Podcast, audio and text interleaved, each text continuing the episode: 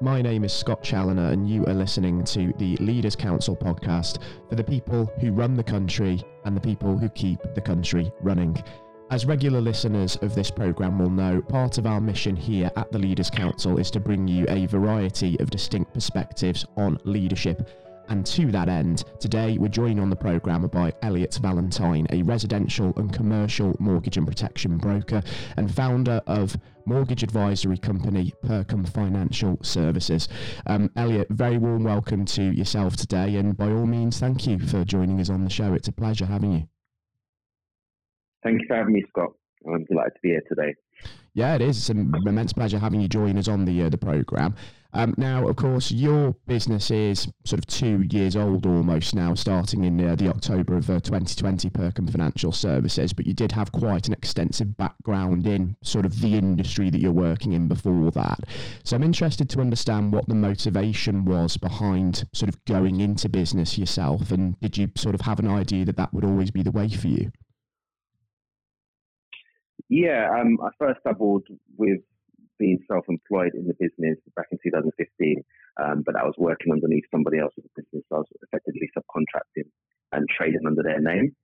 Um, and then I went back into being employed as a mortgage advisor uh, back in 2017 um, and um, worked um, for a couple of different estate agencies during that time. Um, up until around about September 2020, when I lost my job just after the coming out of the pandemic. Mm. Um, or out the lockdown, should I say, because the pandemic continued, but we're just come out of the lockdown. I lost my job at that point, and that was my main motivation for, you know, starting my own my own company at that point.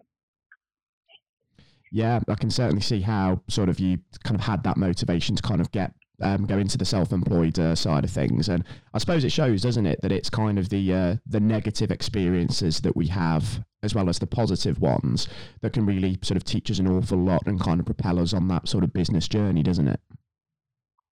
Most definitely. I mean, at the time, I was heartbroken, um, lost my job, go through a difficult time. Um, you know, a lot of people go through a difficult time during that year as well.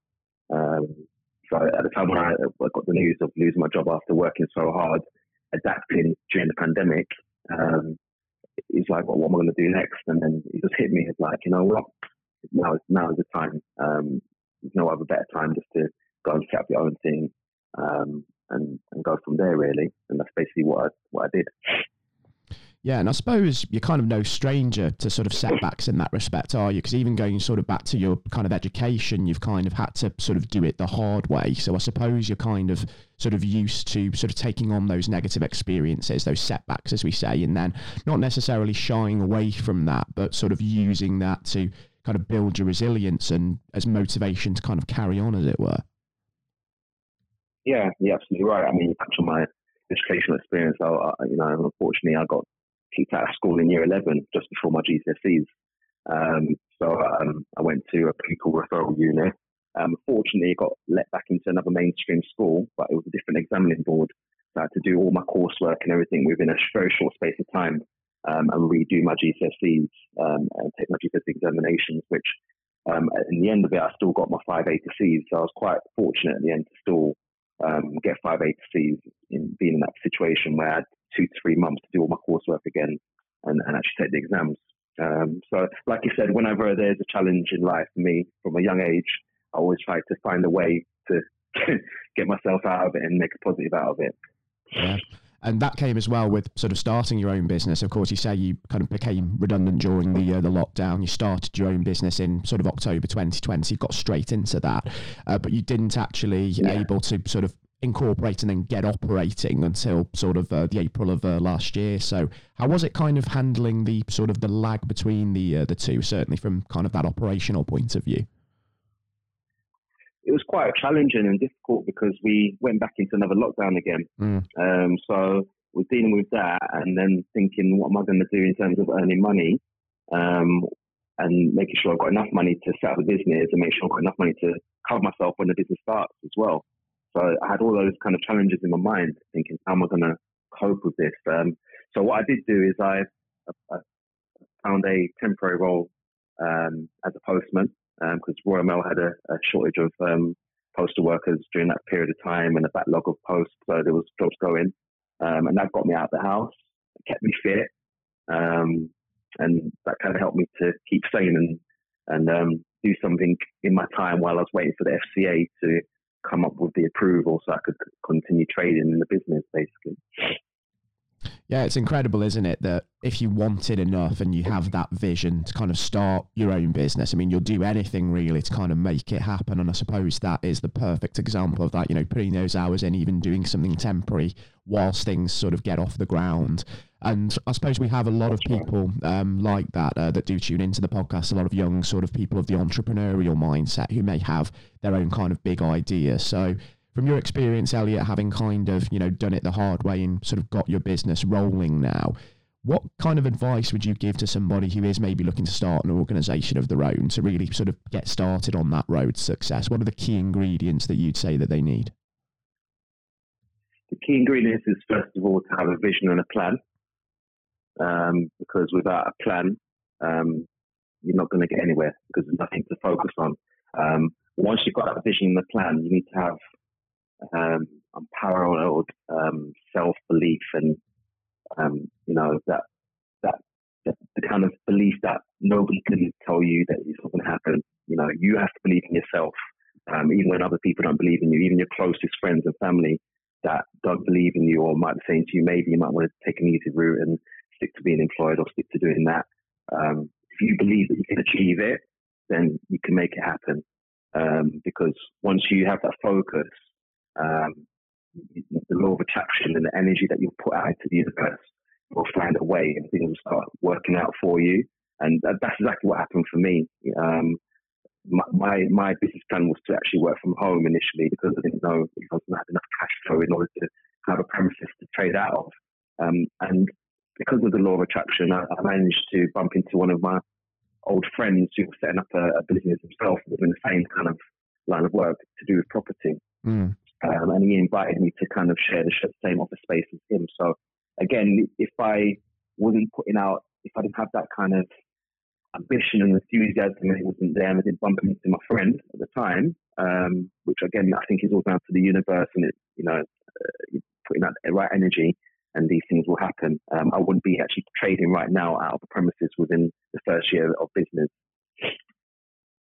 Would you say it's that kind of self belief that everything is going to come good that's kind of kept your morale as high as it has been, even during such a difficult period? Because obviously, with mental health being so on the horizon um, and talked about so much as a result of the uh, the pandemic, I'd just be interested to understand how you sort of managed from that point of view whilst you were sort of in that period of limbo and just waiting for things to get started. Yeah, I mean, in terms of keep mentally sane, um, for myself, it's all about diet and exercise predominantly. Um, so whilst I was waiting for things to happen and I was going through my personal issues at the time, losing my job, going through a breakup, etc., etc., I found that focusing on eating well and making sure that I was focusing on going, you know, going to the gym, doing as much exercise as possible, and then finding this this, this temporary role as a postman and, and doing quite a lot of walking um, during the day, um, that in itself kind of helped me to get through the tough times mentally. Um, so that would be my advice to anybody out there that is um, kind of struggling at the moment. Have a look at you know your diet first of all. Have a look at was last time you went out and did you know, a long walk or a bit of exercise. If you're, if you're not too fit at the moment, maybe start walking and then you know get into running um, and build up from there. And I think that that that in itself will, will help. Exactly right. And as we record this, the uh, the sun is shining outside. It's a fantastic sort of late April uh, morning uh, here, and uh, yeah, I would encourage everybody to sort of get out there, sort of enjoy the uh, the outdoors, and really take advantage of that if you are tuning in and you are sort of in that difficult headspace. And um, sort of speaking of kind of bettering ourselves and progress as well, having sort of been Elliot, the uh, the sole founder of your business, you're obviously sort of taking on your first staff member later on in the year. So thinking about the uh, the future, I suppose that's something that you're sort of really looking forward to, isn't it? And starting that sort of scale up process. Most definitely. Um, you know, um, my, my vision is to replace myself eventually and have other Elliots um, doing what I can do and to train and develop people that um, you know that don't maybe have that um, opportunity to go and work in, in large corporations. They may have invested in themselves like I did because I, I self taught myself the, the qualifications required to do my job. Anybody else that's done what I've done and, and can invest in themselves, I'm prepared to work with those type of people and develop them and coach them and mentor them because I can see the same kind of attributes that I, that I have, which is someone that's willing to invest in themselves and, and, and, and do better for themselves. Um, so that's the type of person I'm going to be looking for in the future um, to work with, as, you know, and develop into just a mortgage advice. And in the next of months, I'm going to be, like I said, um, employing my first employee, which is going to be an apprentice um, trainee um, um, administrator. So I'll be training uh, this young lady in the actual mortgage administration world. And, um, and by the time she's developed, she will have all the skills required if she wants to, to then go into mortgage advising if she wants to, or she wants to stick with the mortgage administration, she has the option to do so. So that'll be my first um, trainee project, really, and then I'm going to look to then scale up and then do that with, like I said, with mortgage advisors. Yeah, and that would be absolutely fantastic. And it's good as well that you're sort of taking a, uh, a, female on as well because we don't see too many women in the industry as well. And it's fantastic that sort of infectious passion you've got for nurturing that next generation, something that we certainly are very passionate about as well here. And um, obviously, yeah. with these plans on the horizon, say for instance, this time next year, so 12 months from now, Elliot, where do you sort of see yourself being in the first leg of uh, that journey just before we wrap things up?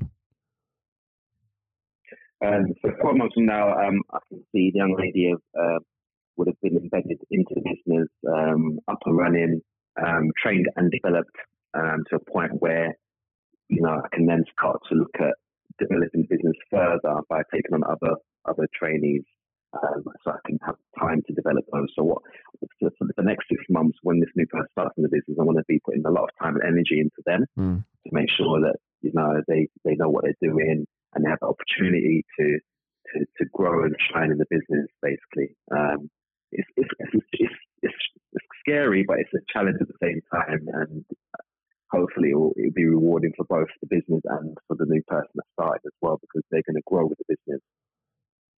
Exactly right, and it's all about sort of embracing that challenge, isn't it, and enjoying the uh, the journey that you're going to be on, and uh, just given kind of how enlightening it's been actually, Elliot, having you sort of join us on the program today and share that real positive energy.